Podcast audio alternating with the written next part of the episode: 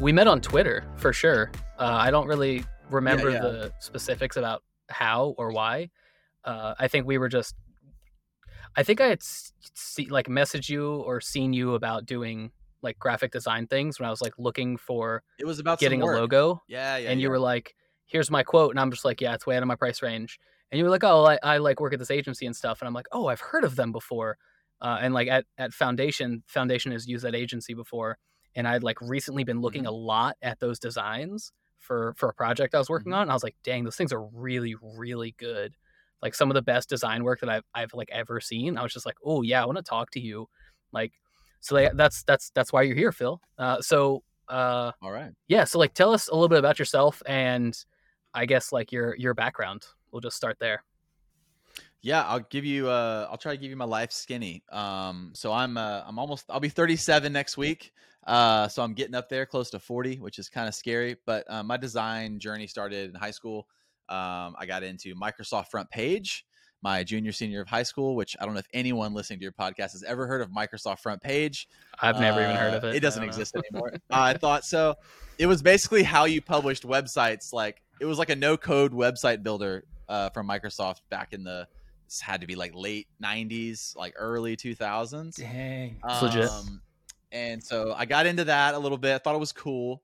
Um, started school at the University of Georgia. Um, I played drums, and so I was in a band. We were like a punk, like pop punk band, and I was the only one that had really any uh, background at the time of doing like much graphic work. And so I kind of started to get into it. I uh, I snagged a copy of Photoshop Seven, and was spending all night. I was staying up all night long watching tutorials. You know, on gosh, YouTube was pretty early around that time too. Um, so uh, there weren't as weren't there weren't as many YouTube tutorials as there were like written, like long form, uh, like kind of blog post tutorials. So I was doing a lot of this kind of stuff um, around 2000, I guess four, uh, fall 2004 and spring 2005.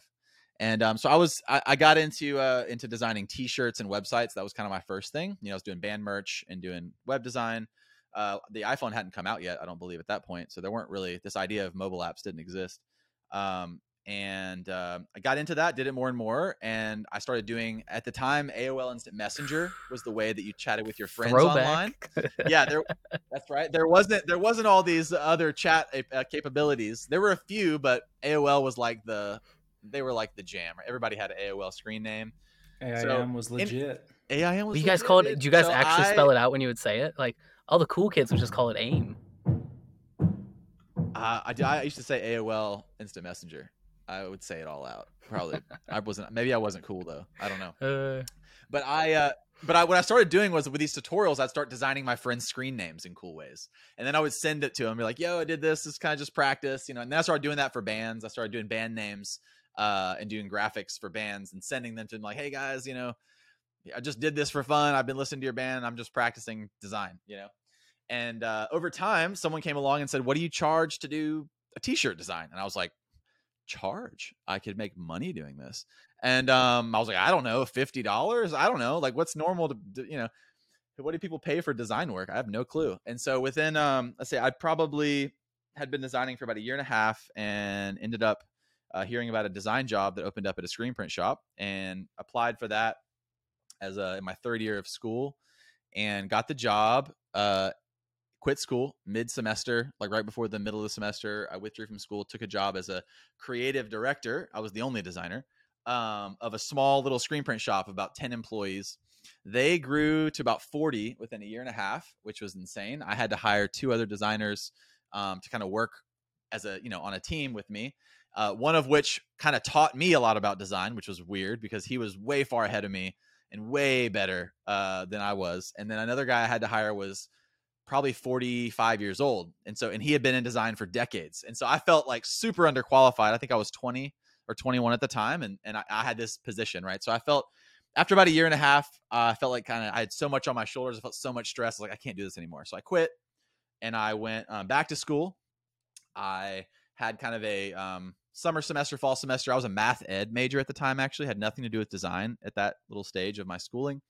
Um, I had a pretty like radical sort of life change. I was a pretty, I was a pretty big like drug, sex, rock and roll guy, um, and I had been for probably four years. I mean, just is what it was, man. I was that was my life. Um, I designed during the week when I had a job, and the weekends I partied and I played music, and um, and so that was kind of my life. So I had a pretty radical like life transfer transforming thing. I'm a Christian now, and so I, I went through this like really radical transformation. I had a lot of addictions in my life that uh that literally overnight they were gone. Um, so uh, I, I kind of didn't know what to do trajectory wise from I didn't want to do math ed really, you know, I was like, I don't really want to do math ed in school.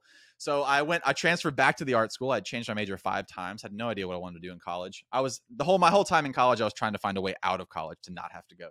Um, so I, I, uh, yeah, I went back to the art school and then I kind of had this conundrum. I was freelancing on the side. I was in school and I had to decide, am I to, am I to design full time or am I to do school full time? Because I can't do both. I have clients, I got paying stuff over here, I have a job basically working for myself, or I can go to school to do what I'm already doing over here. So I was like, well, you know what? After this semester, I'm just not going to sign back up for classes, and I'm just going to go headlong into like designing, like start a freelance, get a, get officially like legal, right? Create an LLC for myself, and I'm just going to go for this thing. So that was in 2009, and um, I freelanced for nine years, uh, just on my own, just kind of working for myself, contracting for different jobs, taking odd design jobs from um, anywhere. I didn't really have a website, so I all of my all of my design work was coming from word of mouth, but I never was without like a design project to do. So it was I was kept pretty busy, and I worked really by myself um, until about 2015. I moved into a creative uh, like a co-working space. This whole idea of like this was a brand new idea to me. I was like, oh, I could work with other people. This is kind of cool. Like I've been just by myself in a room for you know, I don't know, six years, like just designing. And so I moved into this place, met a few other designers, one of which uh, is a designer on the internet. He goes by MDS. At the time, I'd never heard of him, um, didn't know anything about him. Um, he became a, a, friend. We, you know, working in that same space, and really we're kind of bouncing ideas off each other for our designs, getting feedback from one another. It was really, um, it was a really cool time. Come to find out later, MDS developed the float form for Google. So he, that whole like thing where you, you know, you click in a a placeholder and it floats that label up to the side. That was that was his thing that he came up with.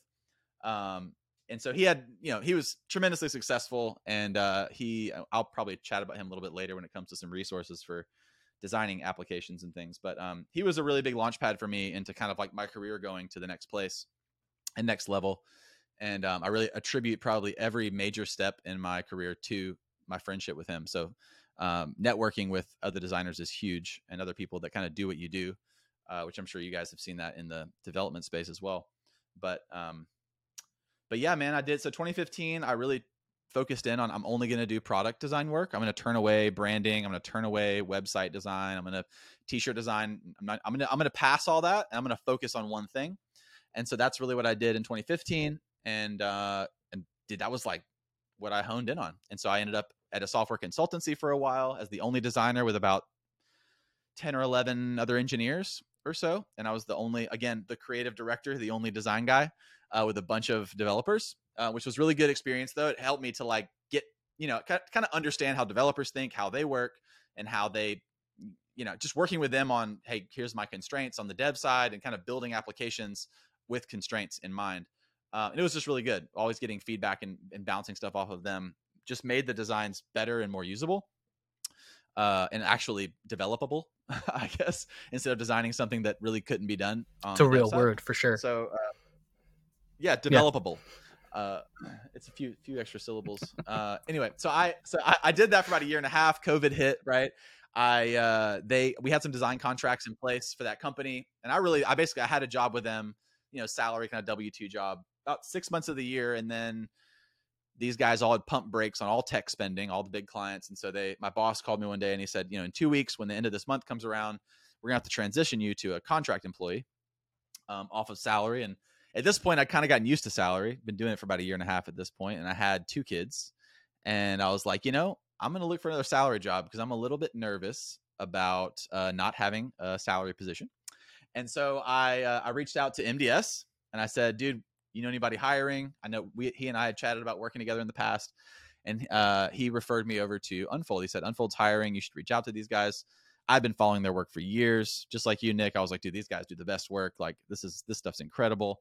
Um, could I really work for these guys? This this would be amazing. So I had a call with one of the um, partners there, and um, had another call the next week. scheduled with the others and started working there two weeks later. And so I was there for the last two and a half years. And um, that's kind of my design journey, I guess, up to this point. Um, as far as Web3, I got into Web3 in the fall of 2021 uh, at kind of the last big bull run of Solana. I mean, I was buying Solana at two hundred fifty dollars, like a like a true uh, hero, like idiot. yeah, but you know, I didn't know anything about crypto investing. It was all new to me. Like I, I, you know, pretty much financially like illiterate when it comes to investing. Um, crypto's kind of been my world, my like introduction into investing in general. Like I, I'm not, you know, wasn't educated on traditional investing, so. Uh, had my crash course in crypto and lost tons of money uh, but I learned a lot. So I feel in, that. Yeah, I feel that. It's that's hard, my that's my education. Market, that's yeah. my college right there, bro. That's that's my education fund right there. All the money that I lost, you know, that's what I paid to learn the stuff that I that I know now. And in the in the process of that, right, I got into designing applications in Web three because they weren't they at that time they were all so bad, and um, there weren't really many designers doing anything in Web three yet really because the adoption rate was just it was still early you know in adoption of everything especially solana was really uh just gaining like a lot of popularity. Unfold did some work with solana in the fall of 2020 when solana was like three bucks. No none of us bought any because we none of us had heard of solana and we were like mm, nah, i don't know about that.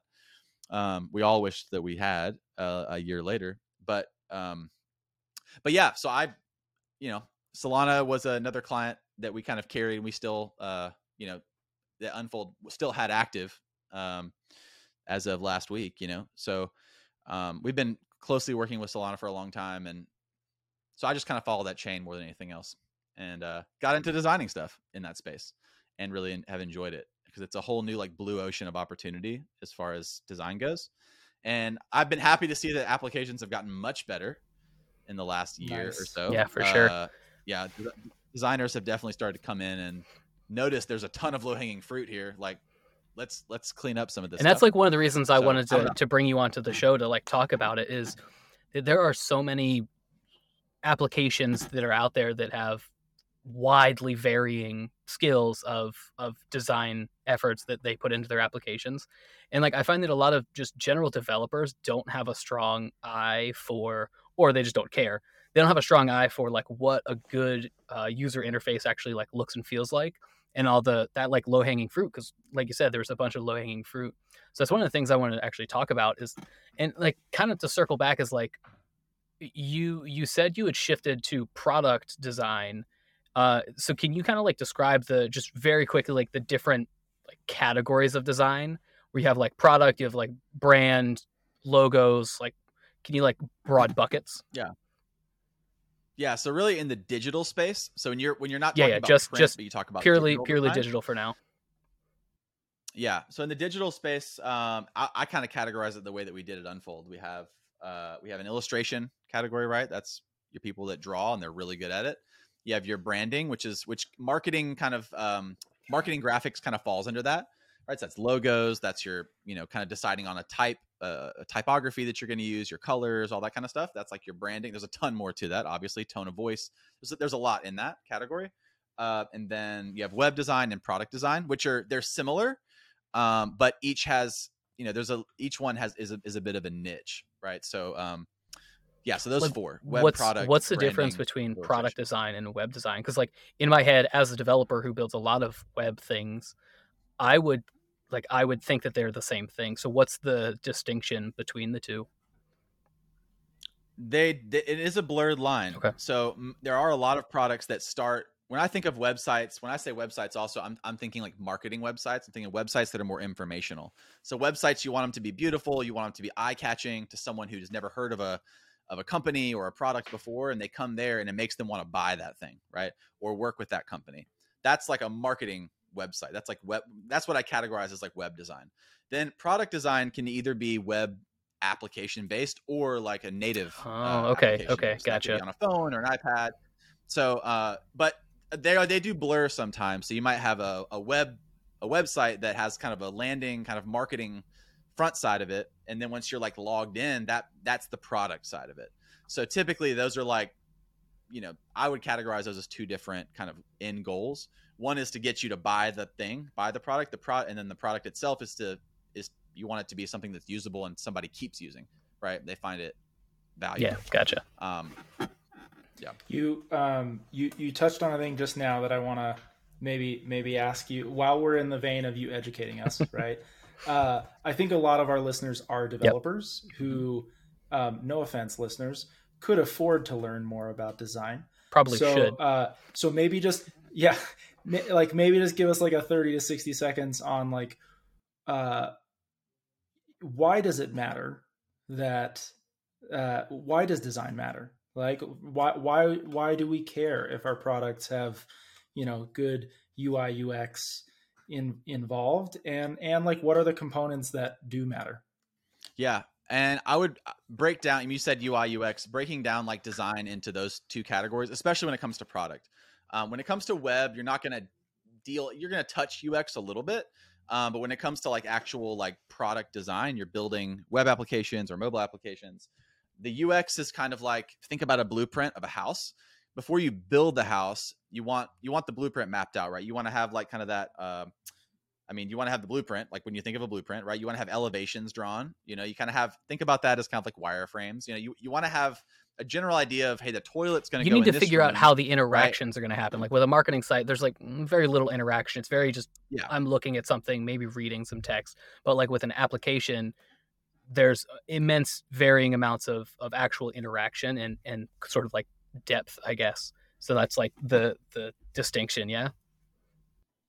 Yeah, yeah, and, and UX is a huge part in that you want you got to know where the sink's going to go and where the toilet's going to go because there's plumbing that goes over there. And so if I just if I just go right into UI and I'm just I'm just painting walls and I'm making stuff look cool, it looks cool, but when you walk into it and it hasn't been planned, like there's no U there's no user experience considered in that, and all you wanted to do is make something that looks pretty. Then you end up with a, an, an uh, a dysfunctional like situation, right? You don't, the toilet doesn't work. There's no water in the house because nobody planned, like it got stopped up over there because nobody thought about the fact that it's got to flow through this area.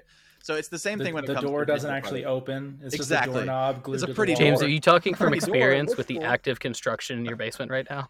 yep, yep. It's yeah, it's it's currently happening. Uh, the door handle's on the wrong side. You're opening on the hinge side. You're like, why did somebody put that over there? Put it. yeah, it's, it's that same idea, right? So that's the UX versus the UI, which is where it ends up at the end and it's pretty, right?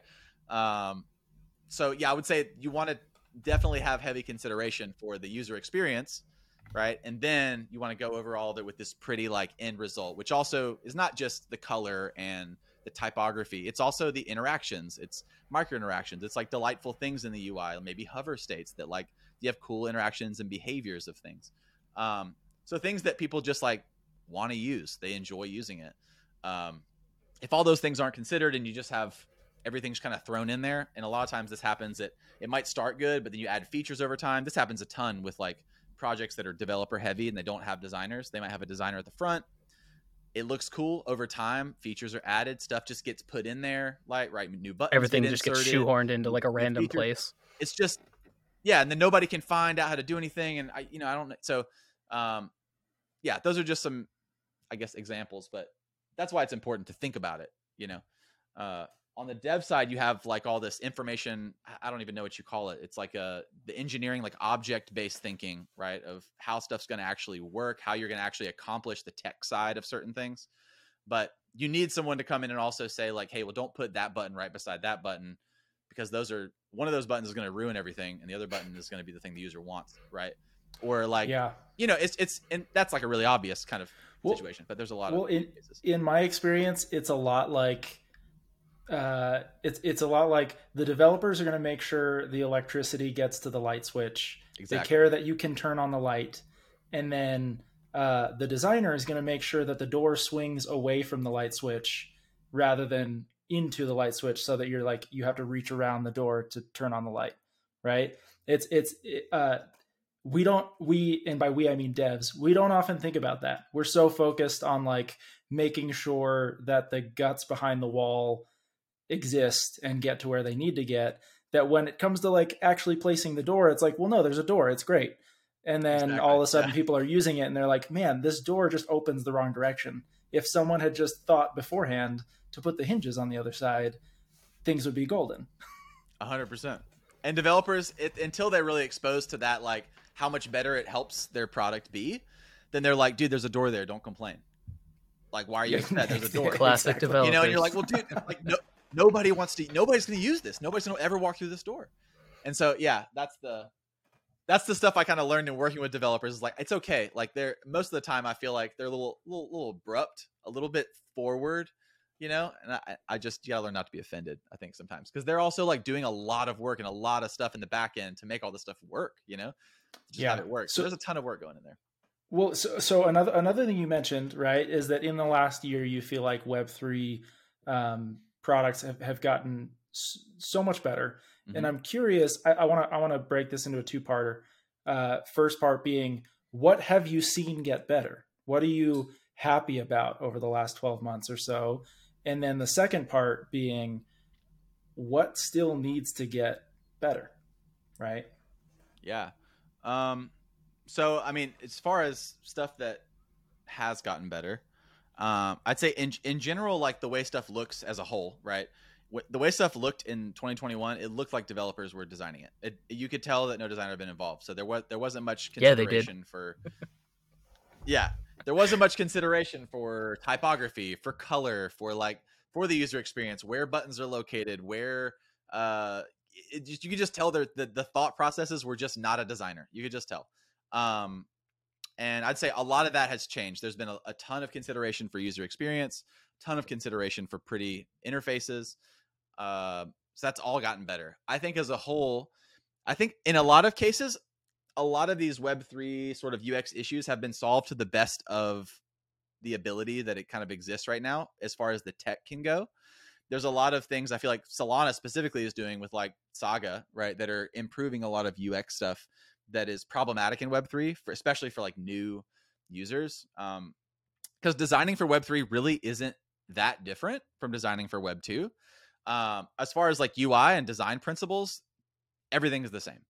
Um, the same way you designed an application in Web 2 is going to be the same way you, you would design it as far as the interface, the way it looks, right? The way you might handle color, the way you handle typography, the way you handle spacing. Um, that's all the same. The main differences in Web 3 are all around UX. So you have you know the learning curve of users on how wallets work, right? Do I have a wallet? What if I don't have one? How do I get one? Um, on how how stuff works in general, signing transactions, approving things, like single like one transaction and that's it i i, I can't do, undo it you know there's there's a learning curve that people have to have and a, and a confidence that users have to grow in in like new technology um, there's disruptive user experience with wallets right i might be if you're in a browser and you're interacting with a website and you hit a button all of a sudden a pop-up comes up and i have to like approve something if someone's not used to this like it's it's a I call it disruptive UX of the of wallets. Yeah, it's exactly what it is. It yeah, I was going to say the, that exact yeah, phrasing, so it's perfect. Yeah. It's jarring and it's unfamiliar because it doesn't exist in Web 2. But like when you see something like uh, what Solana's doing with Saga, right, where all this stuff is is integrated into the hardware that then integrates into the software and the user experience itself, where you hit a button, it's just a quick like your your fingers over. I mean, I don't have a Saga, but from what I've seen, right, the way Seed Vault works, and you can with pretty much instantly, pretty great, the same way that yeah, there we go, there we go. Um, I mean, just as quick as you would scan a um you know to pay with your phone with Apple Pay at the store that that that level of like seamlessness is being and even better really is being put into wallets that are native on a phone. So some of these things are getting taken care of right? They're they're being solved um, but i think a lot of the you know i think designers are doing the best they can right now with the user experience as as the tech limits right now right? Like there's no way around in a browser having some kind of pop-up come up to approve a transaction right? Um, that may or may not change in the future. This might be like new user behavior that people just adopt as normal if people want to get into it. Um, the the thing I think about Web three is just education around stuff. So if you're gonna like, especially first time user experiences within applications can get better. I feel like that's one thing that could be still improved. Um, you have a lot of people that are not educated financially to get in and use a lot of DeFi applications in hope of making money, yeah. right? But they also they're also not like financially like me they're not really financially like investor literate right so they they could lose a lot of money they could make decisions that they don't know what they're doing or they might click a button that you know moves funds they didn't want to move into you know, it's just there's in, in Web three also you're you're responsible, right? You're it's self custody. You're the one in charge of all your stuff, which has all the good stuff about about it and all, all the, the good and stuff. the bad. Like, yeah, you make a wrong decision. Yeah, you make a wrong decision, you're screwed. You make good decisions, it can be really awesome. So, uh, so you have that sort of dynamic that you're dealing with in design, and so when you're getting to first time user experiences, I feel like are really huge. And a lot of these applications I haven't seen really target that yet, which is kind of normal. I feel like you get an application that works, it works well, the UI looks good, people can use it really well. Then I feel like you'll start getting this wave of like people that educate you the first time you get into something. Uh, I, I, feel like um, I feel like uh, Orca might have done a good job of this, and I haven't been a first time user in a really long time, but they're pretty good about educating users on the platform and how to use it and making sure that you know what you're doing. And if you don't, like kind of advising you away from it until you do. Yeah, it's kind of uh, like the part of the whole thing with like general like good user experience is you have to understand your audience correctly, and it's like with Web mm-hmm. three in general, you're either going to have an audience that really really knows what's going on in like the general web3 space and they're they're used to these new interaction flows the wallet pop up click a couple of extra buttons mm-hmm. but then on the flip side especially when there's like a bull market going on there's a lot of traction in in blockchain tech in general you're going to have all those newer people that are going to come in and they're discovering this new flow for the first time ever and it, right. it like you said it is super disruptive when you're not used to it because all of like quote unquote traditional web 2 has been so optimized the last like 10 or 15 years to just streamline everything. The one of the goal metrics that a lot of companies have and and products have is like the having the least amount of user interaction to accomplish the task. Mm-hmm. and like take twitter for example. Right. to report a spam tweet on twitter it takes 13 clicks. Is that good? Is that bad? I'll leave that up to twitter to decide. Personally i think that's horrible. Like I'm trying to do I'm trying to do like I'm trying to really take one for the team over here reporting spam tweets that I get. it takes me 13 clicks and like 15 seconds to finally like report a spam tweet. Like it's just like clearly it's not something that's like optimized. Um, I digress though. But it's like or or it's intentional. or it's intentional, which like that's the other thing is like designing an interface in like it, like an interaction flow with the intent in mind. If that is intentional, then great job, Twitter. Like you have intentionally slowed me down of reporting spam tweets. Good job. Yeah, you, I mean, don't, you don't totally... know. It, it totally it totally could have been an executive telling a designer like, "Hey, we want this to be a challenging process. We don't want you reporting stuff unless you are like determined to do it in it." and you and and, and exactly. you and you want to give us all the information that we need in order to appropriately investigate we just we don't want just like hundreds of thousands of uh, uh, of you know reports that don't have any information about why it's being reported right so yeah. so it uh, it's it's not like which bring i think brings up an important consideration of design that it's like good design is something that in my opinion facilitates the reason for its existence which may or may not agree with what you think is the reason for something. You might existence. not have the correct reason right. for existence, or at least the same reason for existence, same understanding of it. So yeah, that makes absolute sense. Mm-hmm. But I mean, Phil, Phil, you, I think you said something like in, incredible, which is you you touched on the importance of educating new users. Some of my favorite apps are apps that like the onboarding process just leaves me feeling like, oh, I know where I yeah. am. Mm-hmm. I understand what I'm doing here. I'm thinking uh, one of my favorite apps I think for this was like when I first uh, used the Headspace app. Mm-hmm. I don't mm-hmm. know if either of you. I'm familiar with, with it, but never it's used like it. A guide, guide, it's like a guided meditation app.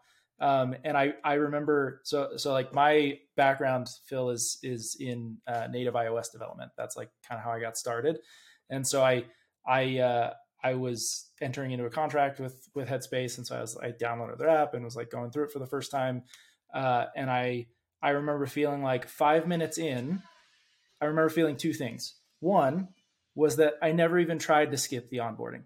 It just like it it was engaging, and it kept it kept me in it to where I never was like, how do I skip this? Right. So that was the first thing, right? It was like I actually wanted to do it. And then the second thing was by the end of it, it was like, oh, I know how to use this app, right? Maybe I don't know all the nuances of it, but it's like I feel comfortable. You have a good here. feeling about it. I feel it, like I've been given a, to- I've been given a tour of the house. I know, I know. You know where all the, the doors are and all the light to. switches are. I know where exactly, exactly, right. exactly. Um, and like, uh, I hadn't actually thought about this in in Web three until you said that. That it's like I have yet to have that experience in in a Web three application, even as even as like a a, a long time user. It's I often feel uh, out of place when I step into a, a new application, and I think that's a thing I would love to see change in the space. Yeah, and I would say that I mean Headspace probably spent some immense time on that onboarding. Um, Absolutely. So that they put a high, high, you know, priority on that. I'm sure there were multiple designers working on that. And I think there's like a lot of animation and stuff that's in that process of that onboarding system. I mean, they make it like is they spend a ton of time on that. Um, it is a delightful experience. Yeah. Uh, to to say the least. Yeah, and I would say most of the time, I mean, when it comes to onboarding, most of the time I skip them. Right now, I, I did look at Headspace. It's been a long time since I got into Headspace, but I do. I feel like I remember like really nice animations, interactions, like, and you kind of want to go through it just to see how the next one responds and works as you're going through the thing. Uh, so it's almost like entertainment while you're doing the onboard. That actually that uh, that that brings up a good question that I actually have now is as like a designer who's designed a bunch of products before, like when you go through the internet and like applications, are you like do you kind of pick up on those things if you're you're just like I don't want to say like nitpicking uh, like a product as you're using it, but like more or less like because i'm a developer when i go through like websites i'm like oh they could have done this so much better i would have done it like this. Do you do that same kind of like thing where you're like i would have done this interaction yeah you you can't help it right? You can't help it especially when something's like glaring in your face you know like that oh oh i can't find the button oh there it is oh i should probably you probably shouldn't put that up there. If it took me that long to find the share button eh, you know or whatever uh, so yeah yes i do that i do that I think I don't think you can help. Yeah, that's fair. But. what a uh, what kind of like low hanging fruit can you think of that you see a lot of the times as you're either going through like random applications or like when you're doing actual yeah. um like your actual work work, uh, uh, like what sort of like low hanging fruit that you could like recommend people to like aside from an obvious of like be a new user, use your application and see how it feels, which like so many uh, developers who like solo, maybe one or two developers on a, on a product clearly do not do. And like that would solve a lot of problems if they just experienced it as a new user for the first time. But that's a separate that's a separate thing that they should add to their to do list. Yeah, I think um, I think Jake Knapp has a book about like the Google Sprint process. It's been out for a long time. Um, I can't remember what it's called, but he talks about in there if you can get five people to test your application, you can get five user tests. So I get five friends to test your application, you're going to get like 80 or 90% of the feedback you that you need to make it better. Um, so you, you don't, it's not that you need some huge user base. Like if you're, if you need to test something on someone, don't test it on one person, right? Cause they might have some kind of bias and they might know something that a lot, you know, several other people wouldn't, but test it on like five people, which normally is pretty easy to get five people to try something out that you've done and, uh, and give you feedback on it. And that's going to give you most, most all the issues that are going to be there uh, for the vast majority of the population, minus some outliers. Um, so that's like one like easy way to test something. Just get five people. That's really clever. I like uh, that. As far as as far as like low hanging fruit on the design side, accessibility I find uh, a lot of times is just not considered at all. Um, so when I say accessibility, mainly around color. So and, and in Web three, you use you see a lot of dark UIs. Um, so it's uh, uh, the color. It's it's a contrast thing. So if you're going into an application and you might have like a white um, white text on a darker background, but that white text might be turned down to like 40% opacity or 30 or 20, right? And you, you're you're put on there. People are supposed to be able to read it, but you're trying to create some like depth, you know, with the text. But there was no consideration for the accessibility of like, oh man, there's like that probably doesn't pass. Like there's actually contrast uh, guidelines. I can't remember what it's called right now. There's like a W UCAG, WCAG or something, where you have like there's like a World Wide Web kind of guidelines for accessibility, and there's a ton of contrast checkers and stuff, especially with Figma, and there's one like I'm sure there's several in browser, um, and those are the sorts of things like those are like some things when I look at an app, I can immediately see text or um, buttons with like the text on it, like the colors they chose, like you can tell like hey if, I, if that was a colorblind person looking at that button, like they probably wouldn't be able to see the text on it, or they wouldn't be able to read that. That might look blurry to somebody because that's that's 11 point font, right? At a, 50% opacity. Like it looks, it might look kind of cool on your design. It might in the context of everything, but like, dude, no one's gonna. That's gonna be missed and overlooked, and some people won't be able to see it. So there's like different there's accessibility things between type size, type color that I feel like is a really low hanging fruit a lot of times. Um, kind of an attempt to like add depth to the design or add some variation to type. Accessibility is like kind of thrown to the wind or not even thought about. So accessibility, I think, is like a low hanging fruit. Um, it, I mean, while we're on the subject of type, I mean, inconsistent type like hierarchy, too many type styles, right? Um, is like a thing. Um, especially in kind of design, maybe not as much in developers. Developers are going to think more about the number of type styles because they have to code a new class for every single new type style. So they're probably going to code less of them, um, which which you should. That you should shoot to like use as few type styles as you possibly can, right? For me, I try to have like a, you know, I have like a body small. I have like I have kind of like my my starter kit of type, right? And then I'll kind of adjust as an application might need it. And if it's for a, web app versus a mobile app, you know, I'll have like a small body a regular body, you know, maybe maybe a large, right? And only like a couple weights, you know. Um I try I try to keep it to as few fonts as possible. I know there's like a rule of fours, I think, out there. MDS goes into some of this stuff. Um, where you try to stay to like four type styles. So if you have like a, a body small and a body regular, and then you have two header styles, that's like four sizes and then you have you use variants of those. So you might use bold and regular of one you might use an all caps version. There's a lot of ways you can kind of mix up the type but i feel like uh, a lot of times in design you see like a lot of inconsistency in sizes and you know can, can get a little bit all over the place um, yeah, and using fonts like typefaces that are super hard to read. Like people want to use like fancy yeah. ones. There's like, oh, look at this really elaborate calligraphy. It's like, great, it looks nice, but like, what the crap does that say? I can't read that on my phone. Like, I hate when people yeah. use cursive fonts yep. on the internet. yes, yes, the, all those things. Um, and like thinking about types that have, if you're going to be using, you know, you're going to have small text in your app, make sure your your typography has a high X height. Mm-hmm. So the way that it's designed, like it's it's it's it's le- it's read better better at small sizes. Um, even even with color itself, like the idea of using color in applications, um, another low hanging fruit is just being intentional with color. So don't just throw color in for the sake of having color. Like have color be a very intentional use. Like I, I try to I'm like super utilitarian, I think, and systematic in my thinking about color. I try to strip everything down to neutrals. Like it's like some variant of like black to white, right? For most everything in the application. And then I, I inject color only when it's gonna like actually add to the UI's like functionality, not necessarily just for the sake of like, oh, I got some I got a few different colors in there just because it looks nice. Now it's a bonus if it looks nice, right? You want it to look nice for yeah, sure, sure. but you want to be but you want to be intentional with the color, right? You want the color to be something like on screen that draws you to something. Like if there's a bunch of colors on a screen, like no one knows what to look at, right? So uh, that's just kind of another low hanging fruit. It's just like being intentional with color. Um, you can design a lot of really great things with just black and white. You don't even actually need color. There's a lot of there's lots of other techniques you can use without injecting like vibrant colors everywhere. So I um so so a lot of what we talked about so far is is pretty is like how do we get developers to think about design more and how do you know how can how can they do this on their own i want to i want to pivot slightly uh, and and address a, a, sl- a, similar but slightly different audience which is a lot i think a lot of people who today are just kind of engineers in the web3 space uh, six months from now 12 months from now might be starting a new company or or, or a brand new project, um, maybe get some funding, and you know they will be hiring some devs.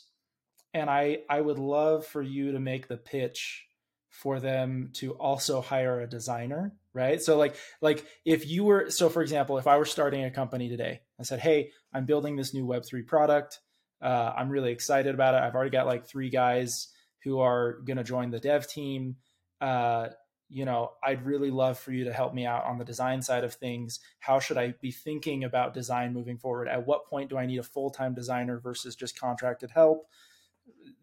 You know, sort of what would your guidance be if I was just a friend starting a company uh, who knows very little about the the design process? Yeah. Um, that's a really good question. I hadn't thought much about this before. Of like, when does it make sense to inject a designer into an app, like a new startup's process? You know, because I think about some of these companies that had their early starts, like they didn't have great design. Stripe, awful. It was awful design. Um, Airbnb, not good. Uh, but it didn't matter at the time. They were just trying to build a, a, functional product that you know they could get people to try out and use, and it became more important over time to develop systems that people could use more intuitively.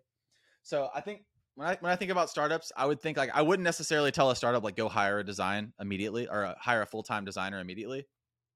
Um, I would say like if you, I would say hire one as a contractor to cast vision for what you want to build. Um, if you can hire a designer that can get kind of like get your thoughts into a designer's head around like what the vision is for what you're going to build, and like, hey, can you design something that kind of casts the vision for this sort of functionality in like a beautiful way that you can because there's plenty of prototyping tools. I mean, natively in Figma, we prototype all the time.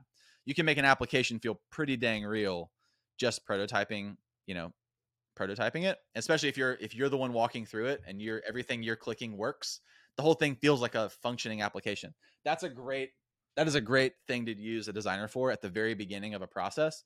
It also can help cast vision for the developers on like what, you know, what they're going to be like working on and building. Um, but I wouldn't necessarily tell a startup to go right out the gate, go hire designers. I would, I would build some of the infrastructure in place. Um, but I would have a designer cast vision. And then I'd probably keep that guy on tabs for like once we got into like we built some of this infrastructure okay we're actually going to start putting together something we need to be usable. We need to start testing this with some people. I would bring a designer in at that point to like even if it's like at a very a low fidelity you know kind of place of like hey can you i need you to like don't we're not going to worry too much about this thing being absolutely you know jaw dropping still incredible. still like part-time contract yeah, though? Probably and it de- it depends on you know like how much funding you have. If you have a lot then it's great to design to bring designers in early because they're really going to help like consistently like cast vision to you know of where it's going to go. It get, it keeps people excited too. It keeps investors excited when you have you know fit, like visual like stuff to show them rather than like a presentation of like a chart of where certain you know how the tech's going to work. Like you know it's like uh, it's cool but if i can if i can have like a, a visual you know if I if I got an information diagram of a bunch of like you know diamonds and stuff of like you know database you know whatever you what do you call those flow charts that are like in text like showing how the tech works you know but if you can get a designer to like okay here's here's that slide. All right and here's what it could look like you know potentially uh it can also help you get a lot more money from investors to have those those people that you can kind of rely on to ca- help help you cast vision. So if the money's there like bring a designer in as early as you can um and really it's kind of the value you're you're putting on it. I mean and how much you think you can leverage the design to help further the product quicker. Uh if you have like a good designer that's say you have a good designer on staff they're just like full time they're both like working on the actual application they're also working on casting vision for future features or you know or whatever. They're just kind of working on keeping everything like for these presentations you're having with investors or you're putting a website out that's kind of more of a splash page, right? You don't have you have subscriber like signups. People are just signing up. They can't use the application yet. Having like beautiful design work and all that, you're gonna get a lot more subscribers if the thing looks nice. Um, yeah, it looks easy to use. Like, it, I mean, more so than if you just had a a description of what it is and like a single screenshot. Like, if you actually were able to cast some vision, even for potential users, and start getting signups, like that's extremely valuable, right? If you have an email list of 25,000 users ready to like sign up for this product right away. It's better than not, you know, I don't know, not not having that and trying to, you know, I mean. Can you give like a frame of reference yeah, of like how? Nice. So if someone was going to hire a part time uh, or, or contract based designer, can you give a frame of reference of what that would like cost, especially if it's like a startup they've never done it before? Because I have zero frame of reference. I I recently hired someone to do some logo work, and I just zero frame of reference, completely new territory. So it was like an interesting learning thing. Um, but any guidance you have on that, and then like also the what's what's the way I want to phrase this? Like the speed of it. Like if if I hire a designer here, like give the vision of this is the product we're building. Maybe we have like like an MVP already built. Designer, make it better, do your thing. How long is like a good timeline to kind of expect that like scope of work to be accomplished? Dude, that's a you're gonna get a wide range. I mean, that's fair. Uh, yeah, I mean, you're it, a lot of it depends on timelines too. If you give a designer a timeline, they'll tell you if it's doable or not, right? Like, hey, we got an MVP. I need this done in two months. Like, can you get this? Can you redesign this thing or give this thing a face in two months? Uh, probably yeah. If you come to a designer and they're like, can you give this a face in a week? They're gonna be like, mm, a good designer is probably gonna tell you no. Um, somebody who's just like getting into it might be like, yeah, let's try it, you know, and they're gonna spend like all night, multiple nights during the week, and they're gonna be burned out after seven days, and you're gonna end up with something you don't like, and um, so it's going to vary a lot and designer costs are going to vary a lot. You're going to pay a lot more for somebody who has done this for years right and they've kind of built a bunch they've worked for a lot of different places um, versus somebody who just either they are self-taught and they're just kind of doing their first ones or they just took a boot camp right and they just got out and they just they just want like a they want somewhere to work they want practice you know um, they want experience. So it's it's going to vary a lot. You're going to it's going to take a lot less time probably with somebody who is experienced to get to the place that is a better end result. Um, even somebody that's newer to design, they might they might be fast, but they might not be thinking about a lot of these UX things. They may just be thinking about how do I make this thing pretty and look good, and they're not necessarily taking into account a lot of the user experience stuff. So at the end of the day, you end up with something that looks really cool, but then your developers go in to build it, and they're like, uh, this this doesn't really work or you finally get in front of some users and they're like ah, i can't figure out how to use this thing. Um, so yeah i mean and it also depends on how big this application is right? And like how simple or so it's kind of hard to give an answer uh, but as far as hourly rates right if you were yeah to hire let's go with that. It's a good like I mean, good way to, to think of it yeah i mean i would expect anything from uh 50 bucks an hour right to hire a designer to work on stuff to 150 plus an hour likely. Um, and then if you're, you'd probably get better. You might get better rates if you were to hire them for contracted periods of time. Um, nobody likes to just sit there and like run a clock. Oh yeah. Bill like at least I, I I haven't met anybody that like loves having a clock running, and then I got to pause it to go eat lunch or like go to the bathroom. You know, it's just like nobody wants to have a clock running. Um, you hit the timer, you forget to turn it off, or you forget to turn it back on. Uh, how much time? For me, it's like super. It's like I'm like, I hate, I hate having a clock on me. Um, so for like me, I'm, I'm do it. It's like the worst like, experience ever. It's the worst, dude. It's the worst. So I would, I would much rather just tell you like, hey man, I'm gonna, you know, generally design. I'll probably get in. I'll work on it this week. Probably get in a few hours a day. You know, or I wouldn't even give a time like a time of like working on it. I would just have kind of a goal, right, for a week or, or for two weeks of time. Um, and I would tell most designers could probably tell you what's realistic in those time periods based on what you want. So I don't I don't know if that really answers your question because it is really like it's a super broad. Could summarize it as is every design a, approximately maybe a good starting point is like probably 50 to to 150 an hour, and then also a very strong. Yeah. It depends. yeah, yeah, it really Which depends. Is, you know, and how fair. big, you know. And yeah, and, and and like worth caveating because I know we have listeners all over the world that, that like this this is US US based pricing. Mm, yeah. And given that the world is kind of remote, I would expect it to be normalizing kind of all over, right? Like I, I expect a I expect a great designer, you know, regardless of where they live, is is charging within that range. Um, but it will vary a little bit. Um, the thing that is, I think, super valid uh, from what you said is is that like hey to get a robust reworking of of a product is not a couple of day thing regard, regardless of who the designer is right? It's like we're looking at anywhere from a few weeks to a few months depending on the on the scope of of the application. Um, which hopefully developers who are listening, that doesn't sound wild to you because you've probably been in the same spot where a stakeholder is like, "Hey, can you create this feature by tomorrow?" And you're like, "That feature is going to take three weeks. Like, right? You, you can't give me 24 hours." Yeah. So in this, and the same goes for design, especially if you want it to be to be um, thoughtful and and intentional. Yeah. And I think that um, you know we're we're kind of we're kind of hitting uh, up against time here, so I won't ask the question that I kind of wanted to ask, which which was, you know, what what are tips you have for developers to work better with designers?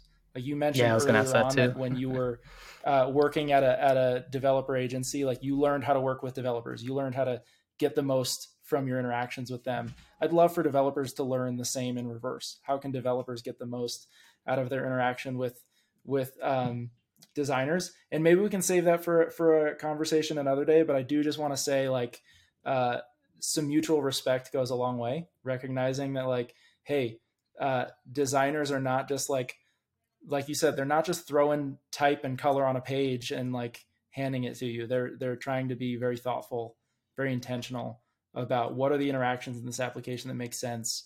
What what are what are the visuals that will actually um, you know entice users and make them enjoy it, but also le- draw their eye toward the right things. You know, make them click on the right things. It's not it's not just like, oh yeah, I drew this thing and it looks good. It's it's how can we truly make this a great experience for users? Yeah, I mean, I would say just keep it. You're on the same team. You know, like remember you're on the same team. One of you plays offense, one of you plays defense. So you might not understand like all of the plays that the other one's going to do and how their how their stuff works and how their system works. But at the end of the day, you're just trying to like get the thing done and have it be done really well. You're trying to win, right? And you need both sides of the team to do it. Um, so I don't know that analogy just kind of came to mind as you're talking about yeah. working, working together. Makes but sense. That, that, that is like what it is. Like you, the the quarterback doesn't really understand necessarily maybe how the, the linebacker is doing his thing, right? Um, so it's uh yeah, the mutual respect thing is huge.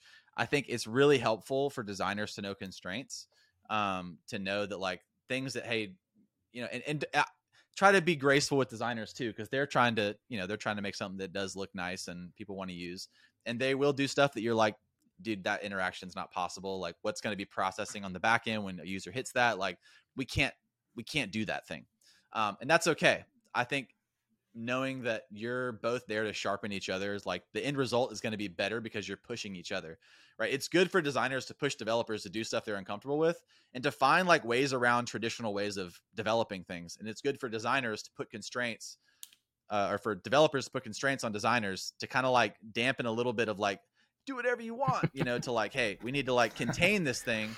We need to contain it to make it actually doable. But those, yeah, I mean, a good a good dev team with a good design team like that kind of learn to, to like get along really well together and to sharpen each other and to push each other is going to be the applications that are like heads above everybody else where everyone's arguing all the time um awesome. you know so awesome yep. I, lo- I, I, love yeah. that um well, Phil, th- yeah, thanks thank so you so much for, for joining, for joining us. us. today. I, I it was um, you know, it, it was educational and it, and it was also it's like fun to to talk about this stuff. I think uh, it might be cool for us to to do another one of these where maybe we go through a couple of existing Ooh, applications. I like and we, that. And we sort of talk about like almost like a roast, but but like sure. obviously kind and, and positive and yeah. and and I I just I would love for, for the crypto community to push the bounds of of crypto UX. And so, in the same way that you said it's great for designers to push developers, it's like maybe we could do that here, right? Maybe we can go through a couple of applications and and um, throw out some wild ideas for how we could sort of push the boundaries of of crypto user experience, um, because that's, I mean, I think that's the sort of thing we need in order to to evolve and and attract more people to the space. 100%. I think that'd be really fun. Cool. I'm down. I'm down. Cool. All right. As we uh, awesome. as we sign off here, is there anywhere anywhere that you want to point anyone to, Phil, other than your Twitter? We'll link you up in the in the description and whatnot. Um, yeah, my Twitter. Uh, I've become more active on that since I got involved in Web three. I didn't touch. I think it says like been around since 2009 on Twitter, and I don't think I had a single like. I probably had two tweets in between then and 2021. Um, I was the same. Me too. yeah. So uh, yeah, Twitter. my website is uh, FHL Creative uh, dot com, um, which is the same as my my Twitter is FHL Creative, so FHLCreative.com. Um, and I'm trying to think. I do have some fun kind of maybe potentially news coming out soon. Working on some some business things, some little venture things that might uh, come out soon. So if you stay tuned, design work for an application, there might be some options. Uh, I would love to work with you. So there might be some options for that coming out soon. So awesome, great, love to see it, love to hear it. Sweet. All right. Well, we'll uh, we'll wrap up there then, listeners. We'll uh, we'll see y'all next all week. Bye bye. Everyone take care.